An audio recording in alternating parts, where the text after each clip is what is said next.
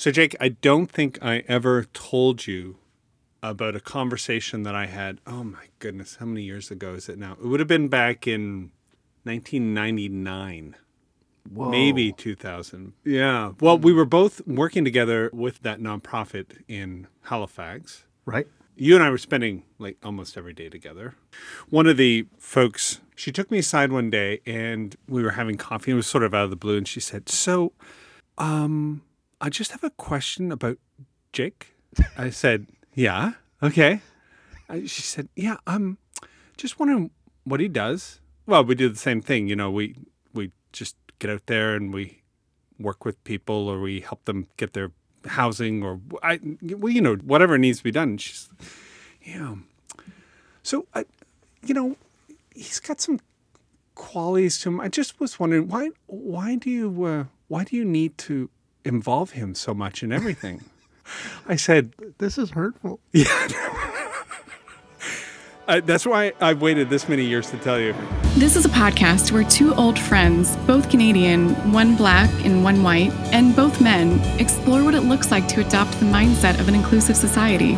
Instead of asking, how do we get there, Jake and Chris discuss, what does it look like to act as if we're already there?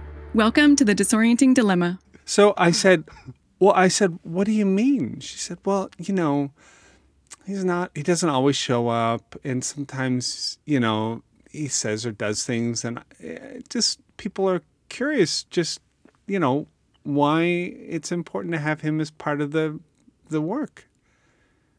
Now, I, at the time, you know, I thought, well, this is very insulting to Jake, but it was all about me. I, I said, uh, why, why, I don't even, what do you mean? Like I, I, I took it as I had a character flaw for choosing a partner who obviously in her estimation was not I don't know, qualified. I don't even know what the criteria was because you were doing a ton of Just work, right? helping Like, people.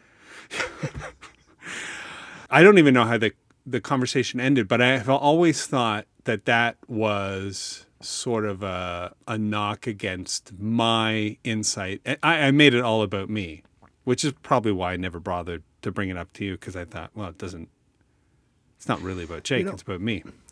What's interesting is as you're telling that story, and I'm slowly weeping inside. Um, Sorry. No, I, no, I'm, I'm fine. Yeah, no, I know it comes across hurtful. I Yeah. No, no. Uh, what's interesting is, as we're talking about it, I'm thinking, yeah, I guess we were working. Like when I think about workplaces and, and, and spaces where people do stuff, yeah. you know, you go to work, you go to the office, and then you have the lines were really blurred back then. Like where the workday ended and where like we were we were picking up food and moving folks and uh, helping people get medication and starting job creation programs. Like it just felt. If I think back now, I wonder where did we have the time to do it? Like we were planning things over the supper table. We were doing it, talking at breakfast. Like when I'm thinking about it, I feel like it's two parts. It feels like a personal attack, but then I'm like, I guess it's kind of a weird conversation about our work. I just never have separated those two things until Right. right, now. Yeah, that's interesting because I haven't either. Because we were completely immersed in sort of the rhythms and the patterns of the community that we were working with. Yeah. I would never even describe it. I, I this is I maybe uh, why I'm having a hard time framing it because I can talk about moving people and uh, and for everybody who's listening, we worked with communities affected by poverty, mental illness, addiction. Some of them were returning citizens, that kind of thing. And work would be strange. So Yeah. we'd help someone get a place to live and the slumlords would take first and last month, let them stay there for a few weeks, then they'd get evicted because they were quote unquote too noisy. But it was just a sort of money making scheme, you know? And so we'd go find somebody to rent us a truck because we had no budget or no money. And I didn't, Jake, you and I weren't even getting paid really at the time. No. It was sort of very intermittent based on donations. And we had other jobs that we were doing as well, trying to build this nonprofit out. So, yeah, it is difficult to describe the work because it wasn't showing up at a desk and finishing a project. It was what is going on in the chaos of our community and how do we be a part of it in a way that helps other people. Yeah, and the question is is weird, right? Like when you're asked, why does Jake have to be a part of this? Yeah. I'm like, a part of it. It was like my whole identity. It, it Yeah. part of it. It was me. Yeah. So it's it's it's weird. It's a bit of an exclusionary kind of question. Yeah. I don't know what the intent was. I'm I'm not sure. It doesn't really matter, but it's an interesting question. So I, this many years back, I think it was we want to build a brand. We want to do things in the normal way and make things look normal, like a normal nonprofit. And Jake's not who we have in mind for that. Now, I didn't know what they had in mind for what normal was, let's say, or what regular was, or anything. But it it has this many years later left me with the thought of there's sort of an unspoken norm that people have in their mind about the way the world works. And that dynamic, eh, I guess, was one that people questioned. It's just that because I was me, I'm, you know, 10 years older than you, I'm white. eh, I guess it was just sort of you, we understand, and we don't understand. So let's push that to the margin and spend more time with what people will understand. Well, that, make, that makes sense. It does make me think of the times where we were intentionally going out to be provocateurs of some. Remember um, Reverse Day? I loved Reverse Day. One of my favorite days of the week. It seemed to change, but it, I think it was almost always a Wednesday. Wednesday, middle of the week, we set out and saw this as work that we could do together, co-founders, collaborators. That uh, you know, this idea of nonprofit, someone had to be the president or vice president or secretary. Like those were things that were really foreign to us. We just Right. had no sense of that. But we knew we wanted to do this work together, and we were just working at it, making a difference, learning from each other but it didn't quite fit when we would go out and talk to people about trying to secure a donation or so we would show up and even though we believed that we were partners Yeah. everyone would always look to you chris as the older white Right. You're the guy in charge, you're, right? you're the guy in charge right Yeah. you're, you're the boss and so every you would be so uncomfortable when that would happen and we'd Yeah. get back and then you'd apologize i don't know why they keep doing it and maybe if you take the lead or maybe if you speak up more in the beginning or we just couldn't figure it out until we came up with every wednesday it didn't matter let's go in and just wreck just just flip the tables so wednesdays there Yeah. was no disputing in fact we left making sure they thought i was the boss on Mm-hmm. wednesday That was great. Yeah, I'd open the door for you. We'd, we'd actually plan out some things together. I don't know, Jake. What do you think? And they No, they would no, look over. Chris. it. No, we're not going to do that. Okay. Yeah. And they were like, "Well, who should I be talking? What is going on? Talk about disorienting dilemmas for people." Yeah. We were Wednesday. Were basically we would create those for. Remember how unsuccessful we were at getting donations on Wednesdays? But we would get back in the van and laugh. and laugh Yeah. and laugh at how uncomfortable we made folks, and then drive to the next one. so yeah, no, it wasn't the most efficient day in terms of trying to secure resources for our mission, but kind of like many years later, that was fun. Yep. We were doing our own uh, diversity, equity, and inclusion work early days. Yeah, we were forcibly addressing some of these norms that people have by yeah, creating confusion and chaos. So today we were going to talk about bullying in the workplace and hopefully it relates to the stories that we've just shared because some of bullying in the workplace isn't the kind of schoolyard bullying. It's just people have expectations and when people don't play those roles, the, the whole system sort of conspires to say, yeah, why is he in that role? Right. One of the ways I think that shows up, though, when we think about bullying in, in two different spaces, sometimes you're right. I think there's this idea that bullying stops at like just before you go into middle school. Like Right. it's an elementary. It's like for kids. It's we think La, la, la, bullying, la, yeah, la. we Yeah. think playground teasing, but people who feel it, you may not be able to articulate it as bullying, but you feel it at its core. At some level, there's some kind of exclusion, this being left out. And sometimes it's unintentional, sometimes it's intentional. But I think the feelings stay the same regardless. So is so bullying can be unintentional, intentional. Intentional is this aggressive kind of intent to identify that person, isolate them, and move them out of a group, and identify them as bad or some some sort of negative. That doesn't necessarily always happen in the workplace, and when it does, you can probably see it. there's this unintentional bullying where how would you describe that in the workplace when just this- to understand what bullying looks like? Yeah, I, I think it's that that being left out. And when you point it out to folks, they go, "Oh my God, that wasn't what I meant. I, I didn't mean to Yeah, yeah. have that happen." So a friend of mine told me about when she joined this workplace, mostly male-dominated field, and she was well received. Right, they were tr- trying to make strides in terms of their equity hiring and in all of the official ways. You're part of the team. This is how we do it here. We're happy to have you here. And then hockey season came, mm-hmm. and all the men were invited to the hockey pool. And she told me, Well, it's not related to the job, but it's a key piece of the mm. social thing. Yeah. And I just felt like I was being left out. And then what was awkward about it is these are all really good guys. And so I because I didn't think they knew that they were intentionally leaving me out, I thought that I wasn't being asked to join it because I am a woman or because maybe I don't like hockey. Like no one asked. They just made a whole bunch of assumptions. Then she talked about how some of the same ways she would get excluded from the uh, after work socials when the guys would all go out for a drink and that, well, she would have liked to been asked. Mm-hmm. So I think there's sometimes there are these unintended So how does that become? Because I, I might have to make a confession here. How does that become bullying versus, I don't know, what would you call it? Non inclusive behavior or just not being thoughtful? Bullying tends to have this kind of stick or name calling, kind of throwing stones, pulling the hair. Or is it all bullying in your mind?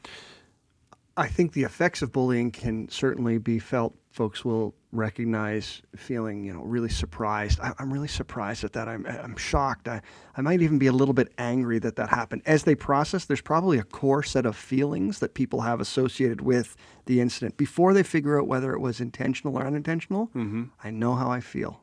I know in this moment that I'm feeling kind of, I'm not included. I, I'm feeling a bit vulnerable here. It affects my confidence. I'm frustrated in the way that doesn't seem fair, and it's unsettling. I think that stays with people as they read the interactions. I'll tell you tell you a quick story about. It's not bullying, but it's every bit the unintended consequence. I think of a person feeling left out. I'm the godfather to my buddy's two-year-old daughter Zanaya, and I went over to their place a couple months ago, and we're, we're sitting around, and he says, "Zanaya, why don't you go give your uncle Jake and Ann me?" I'm kind of looking around. I have no idea what Ann me is, but Zanaya kind of stops playing in her little with her toys in the living room and toddles over to me and throws her arms open. And uh, it's very obvious with that gesture that I'm to bend down. And she gives me a hug and she says, "And me," and she walks back and goes back to her toys. And I look at my buddy. I'm like, "Oh, I didn't, I didn't know what to expect when you said "and me." Like that, where's that from? He goes, "Well, it's the weirdest thing." We, he and his partner, they were standing in the living room and they were in embrace and they were talking and kind of in this hug moment. And Zanaya's over in the corner and she looks up and sees mommy and daddy embraced and they're talking. And she says, and me. And comes across the living room, throws her arms around their legs, and they embrace in a family hug. And in that moment, I'm thinking, like, how amazing that is that Yeah. you know at a two years old not only do you recognize this sense of being left out or wanting to belong or being part of something but could actually vocalize it and put words to it to want to be included and so that family was shaped by this new sort of phrase and me to mean inclusion to mean love to mean expression of belonging and connected and nothing about that was intentional nothing about that there was there were two folks involved in an embrace connecting with each other and it's still unintended the unintended impact was someone was left out So bullying at its core is a way to push some people out of a group, an in group, let's say, make them the out group. So as a child, you can, and we all probably all did, make fun of someone for some reason. That pushes them out. And and so when it comes right down to it, bullying is about exclusion. yeah i think so Okay. I, I, I think so. Uh, it, it can it can be weaponized in a variety of different ways, right? We can be really overt in those ways that we exclude, and we can use a lot of angry uh, actions and, and- Yeah. and, be really terrible and that's to gonna people get you to exclude.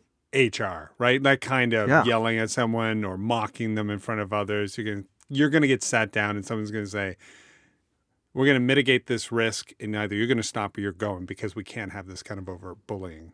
Right. So it tends to be more insidious. Yes, Uh, these are these everyday ways where people are not included and, and pushed to the margins. right. These are these everyday ways where people are not included and pushed to the margins. Right. Right. Okay. So the unintended exclusion, still bullying, in that it's kind of built into the system or the constructs. And it allowed that woman to sit down and say, look, there's a norm out here. Jake doesn't fit it. I'm just wondering why you think he does. Right? Like, and it was a subtle kind of, we're ready. We're, if we should push out a little. Like it's, there's, is there a place for him here? Framing it that way, I would definitely see that as systemic bullying or I don't know what Exclusion. to- exclusion for sure. I think it is Definitely systemic exclusion. It, it's taking stock of the situation and asking those questions in very frank ways. Is this the right person? Do they fit? Do they belong here? Yeah. Right? So identity theory would suggest that we all have groups of people who share an identity or traits, and the more traits that are similar, the more affinity we have. So same ethnicity, same language. If we grew up in the same part of town, went to the same school. Same religion, same, same, same, same. And our parents, oh, they're so similar. The more affinity, the more we are automatically open to say, we're the same and I can trust you. There's a trust that comes with that. The less affinity I have with another person, the more they seem like the other. And to protect the group, we may want to identify the other. We're not really good. We're not hardwired. We have not evolved as a species to be good at that. And just to give you an example, I said I was going to make a confession. Maybe I will here. I come from a family of five. There's five siblings, right? So it's me, a brother, and a sister, and then two sisters who who were born later.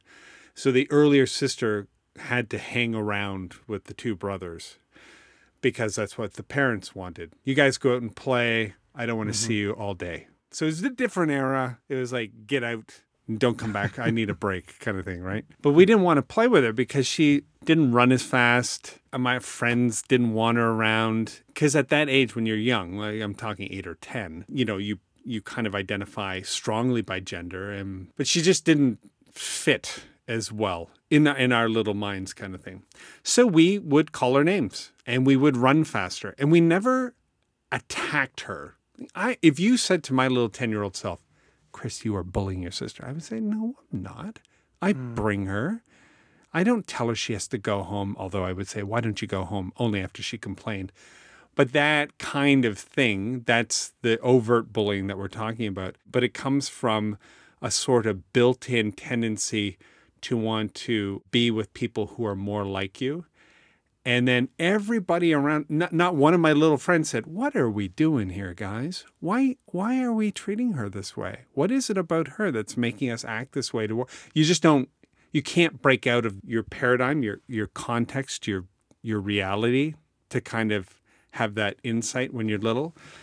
And it's weird because it doesn't get easier when you're older. It's really, in my mind, it's really hard to see because I rationalize any sort of exclusion, even now that I may participate in unwittingly, I rationalize as a um, that's just a reasonable affinity based decision because we we like our clicks. Yeah, I, well, I think that where you ended is probably the most powerful part is that there are support groups and systems and structures that enable it. Bullying one to one is probably, yeah, it can happen, uh, and it does happen, but there's probably a lot of underlying other issues going on there. But oftentimes there's a social bump right? So when you're talking about your friends, your brother, there was a group that would have to condone and, and wrap Yeah. around. You would get a Yeah. you would get a benefit, right? There's that in group that uh, is more congealed when you are are pushing this other person away. We could all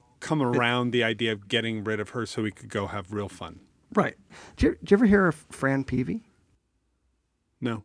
Fran Peavey wrote this in 1986 in her book Heart Politics. When you were talking about uh, belonging and, and sort of being hardwired, I thought about this story. She, she writes One day I was walking through Stanford University campus with a friend, and I saw a crowd of people with cameras and video equipment on a little hillside.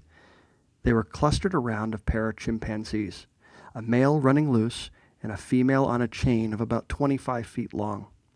It turned out the male was from Marine World and the female was being studied for something or other at Stanford. The spectators were scientists and publicity people trying to get them to mate. The male was eager. He grunted and grabbed the female's chain and tugged. She whimpered and backed away. He pulled again, she pulled back. Watching the chimps' faces, I, a woman, began to feel sympathy for the female. Suddenly, the female chimp yanked her chain out of the monkey's grasp. To my amazement, she walked through the crowd straight over to me and took my hand. Then she led me across the circle to the only other two women in the crowd, and she joined hands with one of them. Oh my gosh. The three of us stood together in a circle. I remember the feeling of the rough palm against mine. The little chimp had recognized us and reached out across all the years of evolution to form her own support group. Oh my gosh. Right? That's amazing. It- It's when you're talking about this hardwired connecting Yeah. and, and feeling similarities. That's kind of where, uh, when you were talking about that, I'm like, this reminds me of that story. Okay.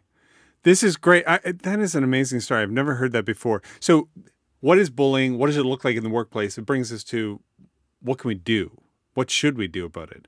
Uh, and I think that story is a good lead to that. Is it Yeah.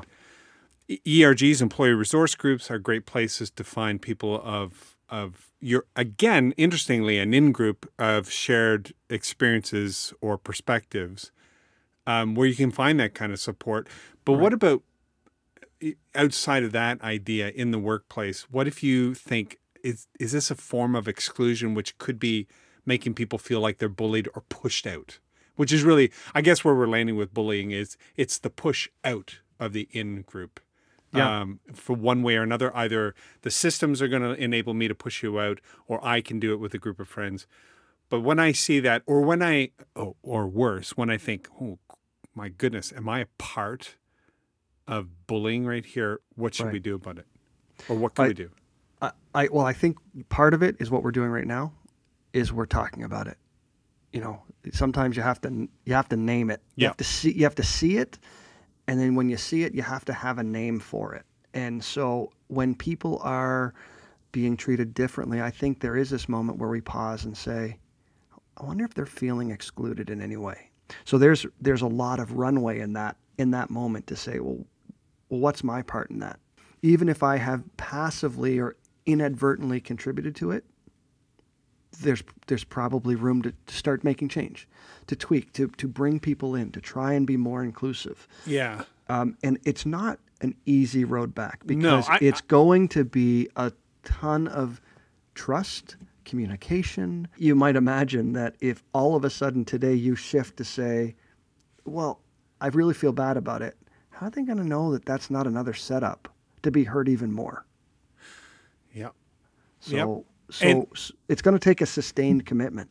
Yeah, and before I even get there, I'm thinking about all of the horrible feelings inside I've got to get through first before I do anything proactively to kind of undo what's happening or or or undo the push out. Yeah. I'm going to go to a bad place, Jake. Like I'm going to think because I know because this happens. Just what kind of person am I? Is that really it? I'm going to try and rationalize it. Okay, I know what bullying is, and I know it's excluding people in the workplace, but that's not what I'm doing. This is about performance issues. This is about, and to be fair, it may be. It may be Sure. someone has been with us long enough, and the company has outgrown their ability to make a contribution. It's not a good fit for them. It's not a good fit for us. How do I know whether I'm being honest with myself because my internal dialogue can be very deceptive. I have a cognitive bias to rationalize my choices, to make myself feel good about myself. So, h- how do I? Do I sit down with someone a, a bit, maybe a bit, bit like what I'm doing with you, and I'm not advocating go find your black friend and ask them, "Am I a bully?" But No, no. but having conversations and just putting it out there for other people and not your not your fan club either. Like going to my mom, mom, am I a bully? Right, yeah. That's not going to be constructive. Yeah, you have to find people who will tell you the truth. Yeah. Uh, tell you the truth in a way that you can hear. So there's a bit of radical vulnerability there. Okay. The problem, I think, with some of this is the ripple effect that it can have. So even though we talk about it in the workplace, Yeah. we're all humans. We, we take this stuff home. So there's a, yeah, yeah, yeah. you know, if I'm feeling excluded and, you know, I have all of those kind of feelings of vulnerability or loss of confidence or when I get home, I probably, I can't eat, I can't sleep, I'm irritable with my, my family. You know, I, I'm the kind of person who gets in my car, drive to work, and I have to talk myself getting out of the car, walking across the parking lot to say, I just got to get through the next day. I need this job. Like it's in a miserable existence as an outsider. That's good for me to remember. I, like I might be thinking, oh, this is going to be terrible, but this is the hard work of moving from in relationship to these kind of ideas unconsciously incompetent to mm-hmm. consciously competent and there's all these bad feelings there's shame feelings there's anger there's frustration there's pushback if i can in that moment remember that it might be just as miserable or worse Yeah. for the person that I'm wondering, am I doing it too? That might generate enough empathy to say, okay, this is part of being anti racist, anti exclusionary. Yeah, I've got Right. to deconstruct myself and it's going to be painful and and feel bad. Yes, I think that's absolutely right. There's a lot of pain to go around in these situations. Yeah. Pain to get out, there's pain into it. And I think about, you know, those support systems that people build outside of the workplace just to cope with what they're feeling.